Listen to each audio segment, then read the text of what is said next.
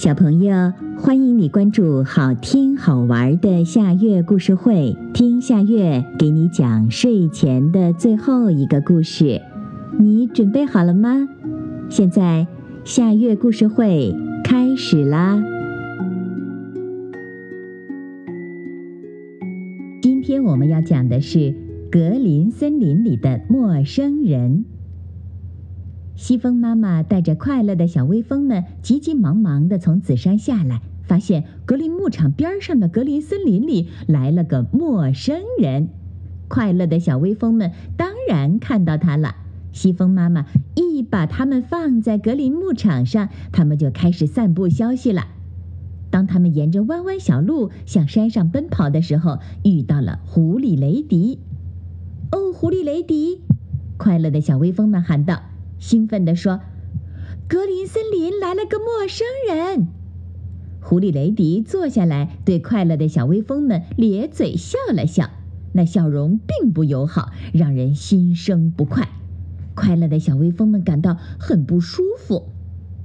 你们不能这么说，狐狸雷迪慢吞吞地说：“你们的意思是，你们才刚刚发现他？”哎呀，你们的消息过时了，一点儿也不新。我还以为你们真有什么新消息告诉我呢。快乐的小微风们失望的脸都拉下来了。他们本来还以为给格林森林和格林牧场传播这个消息会很有趣呢。现在他们遇见的第一个人都已经知道这个消息了。嗯，他是谁呀？狐狸雷迪。一个快乐的小微风问道：“狐狸雷迪假装没听见。”“嗯，我要走了。”他说，站起来伸伸腰。“我还有事儿要忙，和水貂比利约好了在微笑池塘见面呢。”狐狸雷迪沿着弯弯小路走下去了。快乐的小微风们急忙沿弯弯小路上去，把这个消息告诉臭鼬吉米。他正在找甲壳虫当早餐呢。狐狸雷迪没说实话，关于格林森林那个陌生人的事情，他一无所知。其实他正如快乐的小微风们所希望的那样，听到了这个消息时很惊讶，但是他没有表现出来。有件事情他还说谎了，他不是要去微笑池塘，不是的，确实不是。他 一等到快乐的小微风们没了踪影，就溜进格林森林去找他们看到的那个陌生人了。狐狸雷迪做什么都偷偷摸摸的，他没有像个绅士那样光明正大的穿过格林森林，而是偷偷摸摸的沿着灌木丛下方，从一棵树爬行到另一棵树，一直在找快乐的小微风们告诉他的陌生人。狐狸雷迪偷偷摸摸地找遍了格林森林，都没有看到什么陌生人。他只想看着地面上，没注意别的地方。我不相信这里有什么陌生人，狐狸雷迪自言自语地说道。就在这时，他注意到一棵高高的枫树下面有些树皮的碎屑。他抬起头，想看看树皮碎屑是从哪里来的。哎呀，是格林森林里的陌生人！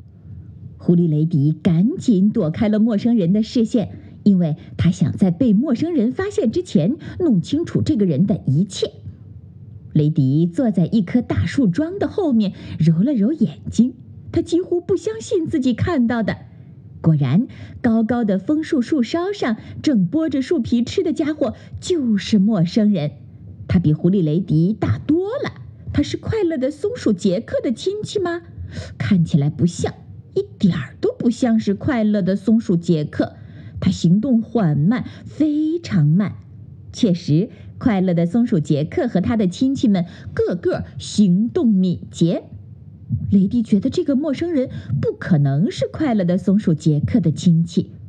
雷迪越看越疑惑，也开始产生了一点嫉妒。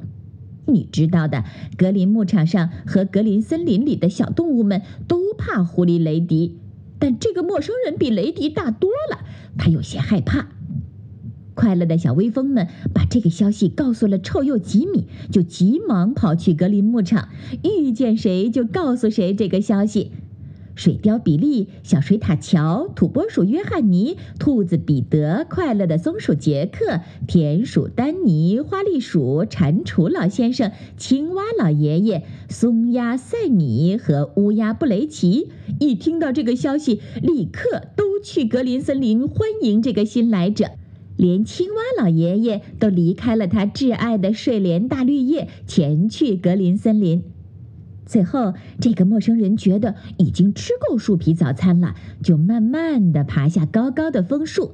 他发现格林牧场和格林森林里的所有人围坐成一个大圈儿，正等着他呢。这个陌生人一点儿都不好看，但体型足以让他们心生敬畏。他离地面越近，看起来就越大。他下来了。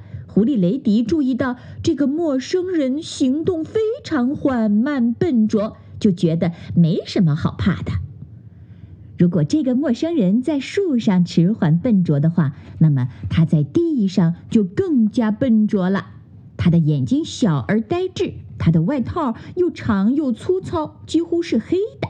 他的腿又短又粗，他的尾巴很短很宽，他真的很丑。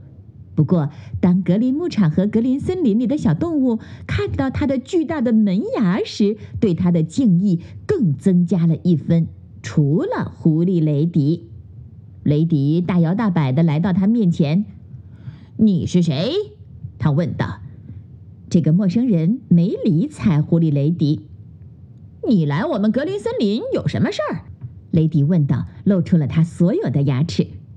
这个陌生人只是孤，好像没有看见狐狸雷迪。雷迪气得毛都竖起来了，看起来有他原本的两倍大。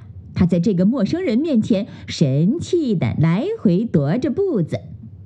你不知道我天不怕地不怕吗？狐狸雷迪吼叫道。这个陌生人看都没有看他一眼，他只是咕哝，专注着自己的事儿。格林牧场和格林森林里的所有小动物先是咯咯的笑，接着便大声的笑起来。雷迪知道他们在嘲笑自己，就变得很生气，因为没有人喜欢被嘲笑，至少狐狸雷迪是这样的。你是猪，雷迪奚落道。你害怕决斗，我敢打赌，你连田鼠丹尼都怕。这个陌生人只是咕哝，依然没有理睬狐狸雷迪。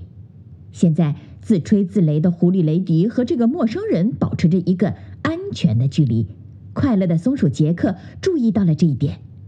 狐狸雷迪，如果你足够勇敢的话，为什么不敢把他赶出去呢？快乐的松鼠杰克问道。他跳到树后面，接着说：“你不敢。”雷迪转过身，盯着快乐的松鼠杰克。我才不怕呢！他叫道：“我天不怕地不怕。”尽管他说起话来很勇敢，但是他还是没敢靠近这个陌生人。碰巧那个早晨，猎犬鲍泽突然动了来格林森林散步的心思。坐在大松树顶部的乌鸦布雷奇是第一个看到他来的。纯粹是因为喜欢恶作剧，乌鸦布雷奇等到鲍泽靠近围绕陌生人的众人时，才发出了警告：“猎犬鲍泽来啦，快跑啊！”乌鸦布雷奇尖声叫道，然后他捧腹大笑，看着下面乱成一团。狐狸雷迪忘记自己天不怕地不怕了，他是第一个跑得不见踪影的，快的脚都几乎不着地。兔子彼得来了个后空翻，突然记起他还有重要的事情要去格林牧场。土拨鼠约翰尼躲进了附近的洞里，水貂比利跑进了空树洞，花栗鼠藏在了老树桩里，快乐的松鼠杰克爬上了最近的树。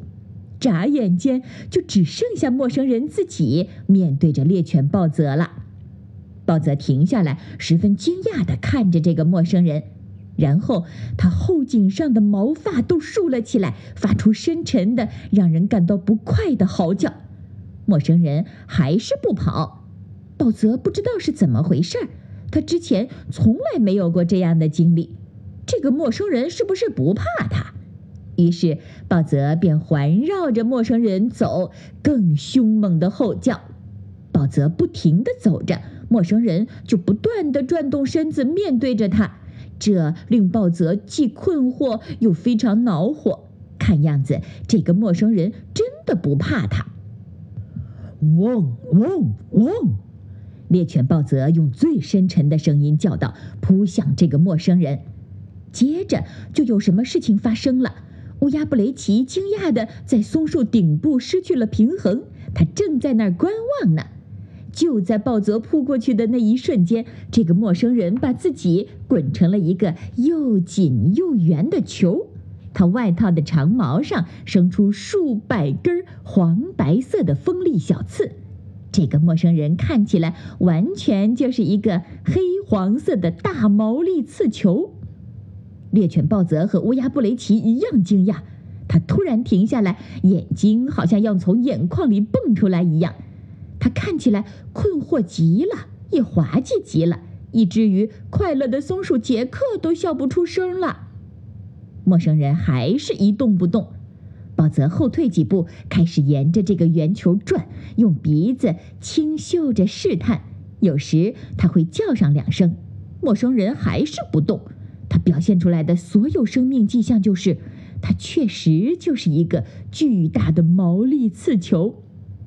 鲍泽坐下来看着他，然后又走到另一边坐下。好奇怪的东西，鲍泽想。好奇怪的东西呀！鲍泽靠近了一步，然后又靠近了一步，还是没什么动静。最后，鲍泽伸出鼻子，小心翼翼地碰触这个满是刺的球。啪！这个陌生人的尾巴正正地打在鲍泽的脸上，鲍泽疼得大叫，在地上滚来滚去。扎在他柔嫩的嘴唇上的是十二根尖锐的小刺。鲍泽又抓又挠，但就是弄不出来。每次碰到它们，他都疼得大叫。最后，他放弃了，尾巴夹在腿间，灰溜溜的回家了，像个挫败的小狗，每走一步都大叫一声。当他消失之后，叫喊声也消失在远处。这个陌生人舒展开自己。外套上长毛里的小刺也消失不见了，就好像什么也没发生一样。陌生人慢慢的走到一棵高高的枫树前面，开始攀爬。就这样，豪猪普利克里来到了格林森林，赢得了格林牧场上和格林森林里所有人的尊敬和欣赏，包括狐狸雷迪。从那天起，没人再试图打扰豪猪普里克里或者。掺和他的事儿。好啦，今天的故事就到这里了。可是我还想听。你可以关注“好听好玩的下月故事会”微信公众号，听故事，讲故事。小朋友，晚安。